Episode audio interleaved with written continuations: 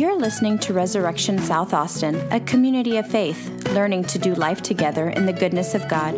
For more information, you can find us online at resaustin.com. God, may the words of my mouth and the meditations of all of our hearts be acceptable to you this day. In the name of Jesus, amen. Please be seated. Good morning, Resurrection. How about that nice, long, rainy day yesterday, huh? Uh, those of us who've been in Texas for a long time, even though that may be uncomfortable, we like those days. We don't want it to come down all at one time. Uh, my name is Father Perry. I um, am one of the uh, priests here on staff at Resurrection. If you uh, are new to our worship gathering, uh, welcome. Glad you're here. Uh, we hope and pray that you experience the living God as we know him in uh, the Father, Son, and the Holy Spirit. Today, the reading that you heard was out of the Gospel of John. The Gospel of John is about uh, Jesus, but it opens up uh, the fir- in the first chapter talking about John the Baptizer, John the Baptist. And in John the Baptist, we see him preparing the way for Jesus, making straight the path. And so, in this third week of Advent, we are continuing to hear the words of preparation. And what I would like for you to think about today as you think about preparation, it's not waiting for something to come to you and you're preparing for that. It's you're preparing to go do, you're preparing to go see, you're preparing to go hear. I, um, I love being outdoors. Uh, I would camp more if my wife liked it. She doesn't, so I get to go with my buddies every once in a while. But how many of you, if you've been camping before, would just get in the truck or get in the car and go? That's a dumb idea, isn't it? That's really dumb. So, what do you do? You prepare to go. So, days out, you're thinking, what equipment do I need? What's the weather going to be like? What am I going to be sleeping on? How am I going to protect myself? We're thinking of all these things, at least you should be, before you head out, right? If not, it's not going to turn out well. It's just not.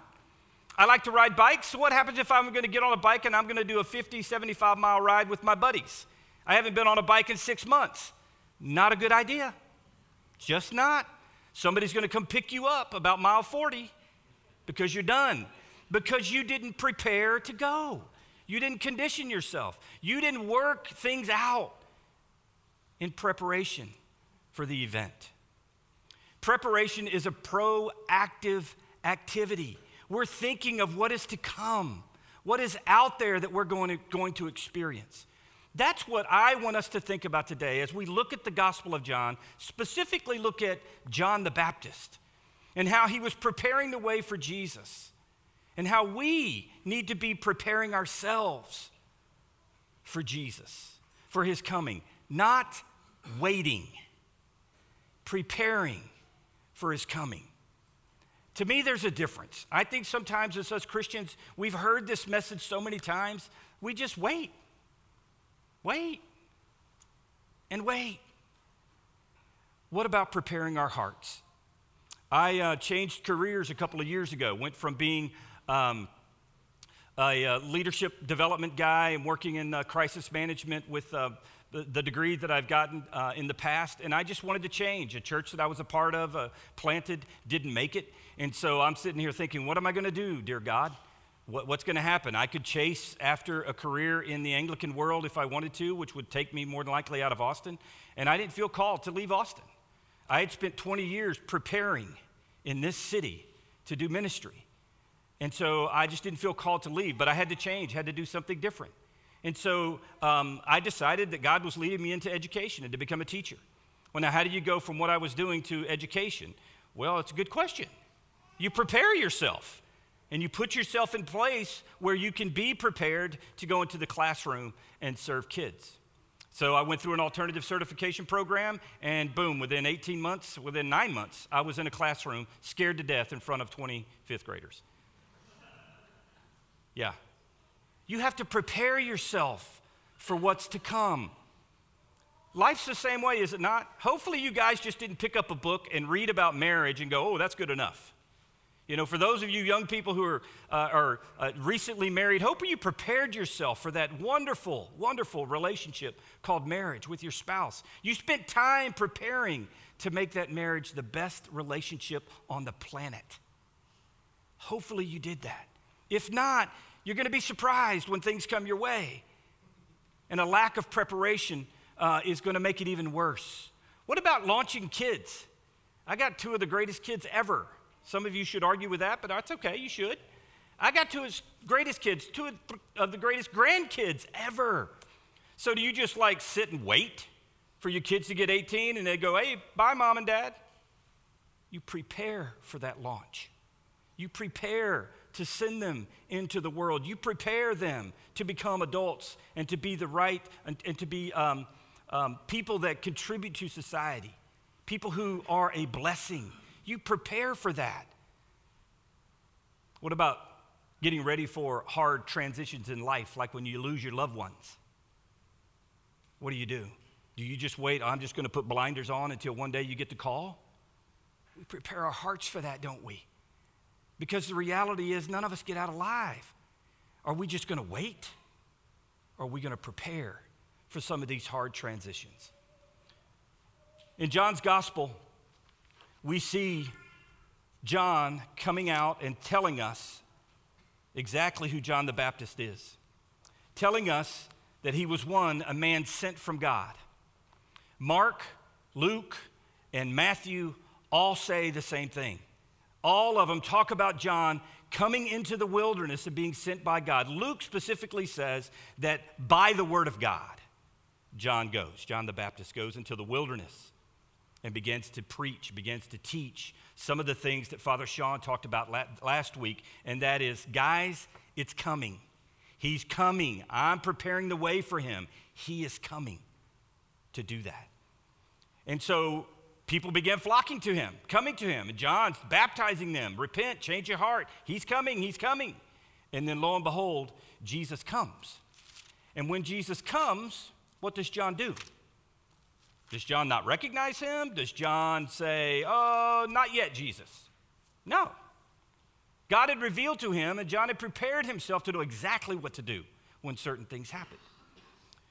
Listen to what John says on, on uh, uh, in John, first John, or the Gospel of John, verse 29 in the first chapter. This was not read in the readings. This came, comes immediately after. The next day, he saw Jesus. Who saw Jesus? John the Baptist coming toward him and said, Behold the Lamb of God, who takes away the sin of the world. This is he of whom I said, After me comes a man who ranks before me, because he was before me.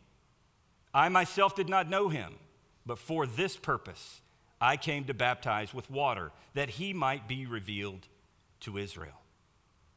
And John bore witness. I saw the Spirit descend like heaven from heaven like a dove, and it remained on him. I myself did not know him. But he who sent me to baptize, who sent him? God. But he who sent me to baptize with water said to me, He on whom you see the Spirit descend and remain, this is he who baptizes with the Holy Spirit. And I have seen and have borne witness that this is the Son of God. And so John had prepared himself and God had prepared him for this very day. So when he saw things, he knew exactly what he was supposed to do. He knew exactly who he is, who he was, and who he is.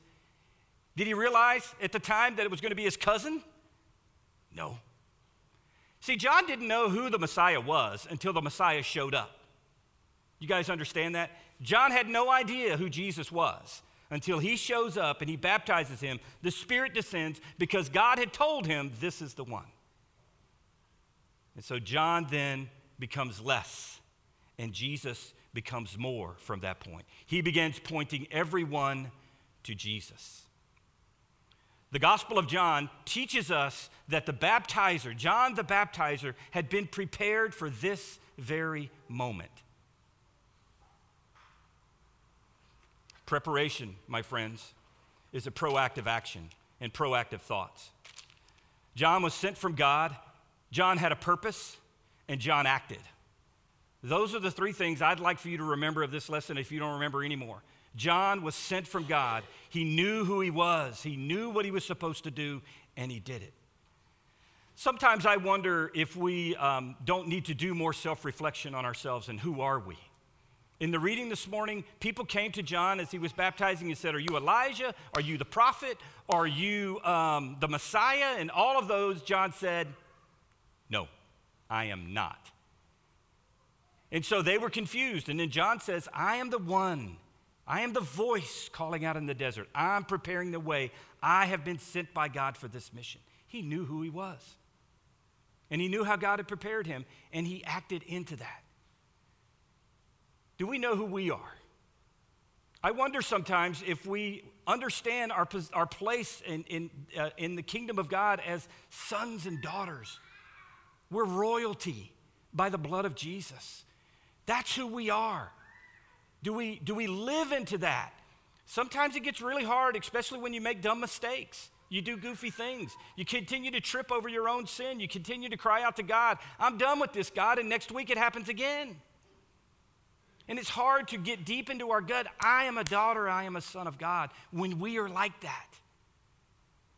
That's why John came to pronounce the Savior, is so that you could know and the world could know, regardless of what we've done, it's what Jesus continues to do in our lives. And so, proactive preparation for us as followers of Jesus who continue to struggle with our sin is to do as Father Sean talked about last week continually coming before the Lord on our knees repenting and confessing. That prepares us for the truth to be heard. If we continue to reject doing those things, or not continue, if we reject doing those things, then are we preparing our hearts? Are we proactively doing things that put us in a place where we can hear the truth and the grace of Jesus? Who are you? John knew who, he, knew who he was. And so, in spite of all the resistance, in spite of all the challenges that he had, he knew exactly what to do. The second thing I'd like for us to think about is John's purpose. Um, I remember going through sort of an existential crisis when I was in grad school. These professors were throwing all kinds of things at me, and, and um, I'd been a Christian at that point about seven years, eight years. And I just remember asking myself over and over again, what's my purpose? And I read a couple of books. One of them that was incredibly, incredibly influential in my life is Viktor Frankl, uh, Man's Search for Meaning and just thinking deeply about the things that this man had gone through and writing about that and how deep it just got into my soul is like, have I asked myself those hard questions? And I remember a professor when I was in Bible college, he said, These are three questions you need to wrestle with all the time. Where'd you come from? What are you doing while you're here? And where are you going when it's all done? You think deeply about those three questions, and it changes your life. It changed mine. And so John knew what his purpose was. So when he came and those people began to say, Are you the Christ? Are you Elijah? Are you the prophet that we're expecting? He's like, No, no. My purpose is to make straight the path. Crying out to you to repent and to be prepared to see the Messiah when he comes because he's coming soon. This word, make straight the path, is sort of the image that, that um, I got when I read this and was, was studying for this lesson is it's like um, if you were to go out into the woods and there's no path there, and then you start walking through the woods, you begin creating a path. Well, the image that this word brings up is it's like that, but John's job was to make that road easy. And so he's clearing out the bush, he's clearing out the clutter, he's laying that path to where it's nice and flat. So when Messiah comes, it's an easy path for him to follow. And I thought, that's quite interesting. So he's not straightening out people, he's just laying the road for Messiah to come in and proclaim who he is. He knew what his purpose was. John did. And he, he, he did not, um, uh, he was not distracted by that. And the third thing that we know about John and that I want to share with you and encourage you to do in your time of preparation is act. Again, Father Sean's sermon last week is one of the things that I uh, depend deeply on. One of my favorite parts of our service is on my knees confessing, Almighty God, here's my life, here's my sins. And then the powerful words of absolution that are pronounced over my sins, forgiven by God. Those actions that we do, those actions that we take, prepare us. If I'm going to go on a 75 mile bike ride, my friends, I'm not going to wait. Uh, I'm not going to not get on my bike prior to that. I'm going to train. I'm going to condition myself. One is so I can make the 75 mile ride. The other one so I just don't embarrass myself. You know, some of it's selfish, yeah. But I don't want to embarrass myself. I got three other guys that are going to be riding with me. I don't want them to have to tie a bungee cord to my bike and pull me around. I want to do it on my own. So we have to act.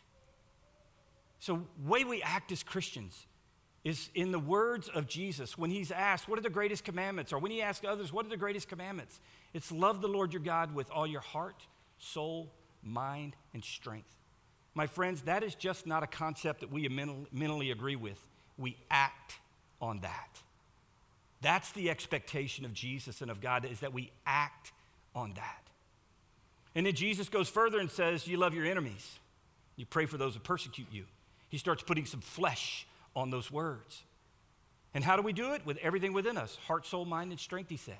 And the other one was this it's like it it's love your neighbor as yourself. And so, as we act in the world, as we act uh, in preparation for the coming of the kingdom, what are you doing? Some of the sins that beset us are not living into loving the Lord your God with all your heart, soul, mind, and strength, and not loving our neighbors as ourselves. I am an ENTJ for those of you who are Myers Briggs freaks. I am an ENTJ, and that probably doesn't surprise you. If you've known me long enough, all those things fit me to a T. Um, but one of the things that helps me in understanding uh, personality types and understanding human behavior is uh, we know the flip side of the coin. I know the flip side of my coin. I'm an ENTJ where there are some opportunities, as some would say, on the other side of that coin. Are we aware of those blind spots? Are we aware sometimes of those little potholes that could trip us up? Are you one who is willing to ask questions about who you are, about your purpose, and about acting. When John looked up and saw Jesus coming, what's the first thing he said? Behold, which is a really strong word that's saying, Look, behold. That's what he's doing. He's not going, Hey guys, look who's coming. It's not what he's doing. This is the Lamb of God who takes away the sins of the world. And then John begins stepping back. And so, in this Advent season, when we are preparing ourselves for the coming of the kingdom of God, I hope that is a perpetual preparing and just not a one time camping event that you're trying to get off your bucket list. I would love, one of my bucket list items is to, is to hike the rim to rim in the Grand Canyon. First time I saw the Grand Canyon was last year, and I was enamored with the opportunity of being able to do something like that. But I'm not sure you guys know all the preparation that has to go into going rim to rim on the Grand Canyon. And it's not just hiking, it's a bureaucratic nightmare to try and figure out how to get into that canyon and stay a couple of days and get out. It's a mess. But if you want to do it, what do you do? You prepare. And it's not only physical preparation, there's mental preparation, there's also paperwork that you have to do to make it happen. So, my friends, I want to um, challenge you as we were challenged last week by Father Sean. Repent, confess, constantly allow your heart to be stirred by the gospel as we are preparing for the coming of the kingdom. The kingdom will come, my friends, today in your life. Will you recognize it? May it be a pat on the back of a friend who's struggling. May it be a hug for someone who is hurting. May it be a gift that you give to someone who is struggling. May it be words of blessing and not words of cursing. The kingdom will come today, my friends. Are we prepared to experience it, to live into it, to act upon it as we await the king to come act upon us in his second coming? God, thank you. Thank you for John. Thank you for his for his determination, O Lord, for his commitment to be used by you. God, as we reflect on the words to love you with all our heart, soul, mind, and strength,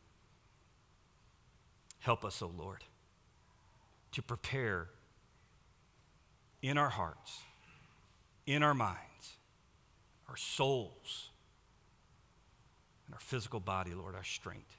Help us to prepare for your coming. And God, with everything that we have, may you empower us even more to love our neighbors as ourselves. And we ask this, O oh God, in the name of the Father, and of the Son, and of the Holy Spirit. Amen. You're listening to Resurrection South Austin, a community of faith, learning to do life together in the goodness of God. For more information, you can find us online at resaustin.com.